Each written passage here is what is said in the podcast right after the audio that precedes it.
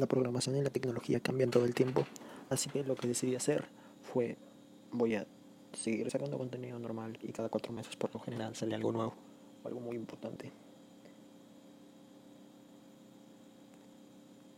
También quiero que este podcast sirva para que cuando pase el tiempo la gente pueda ver cómo funcionaba la programación antes. Así que por ahora lo voy a estar haciendo y cada vez que algo se actualice voy a poner que el podcast sobre ese tema no es el actual.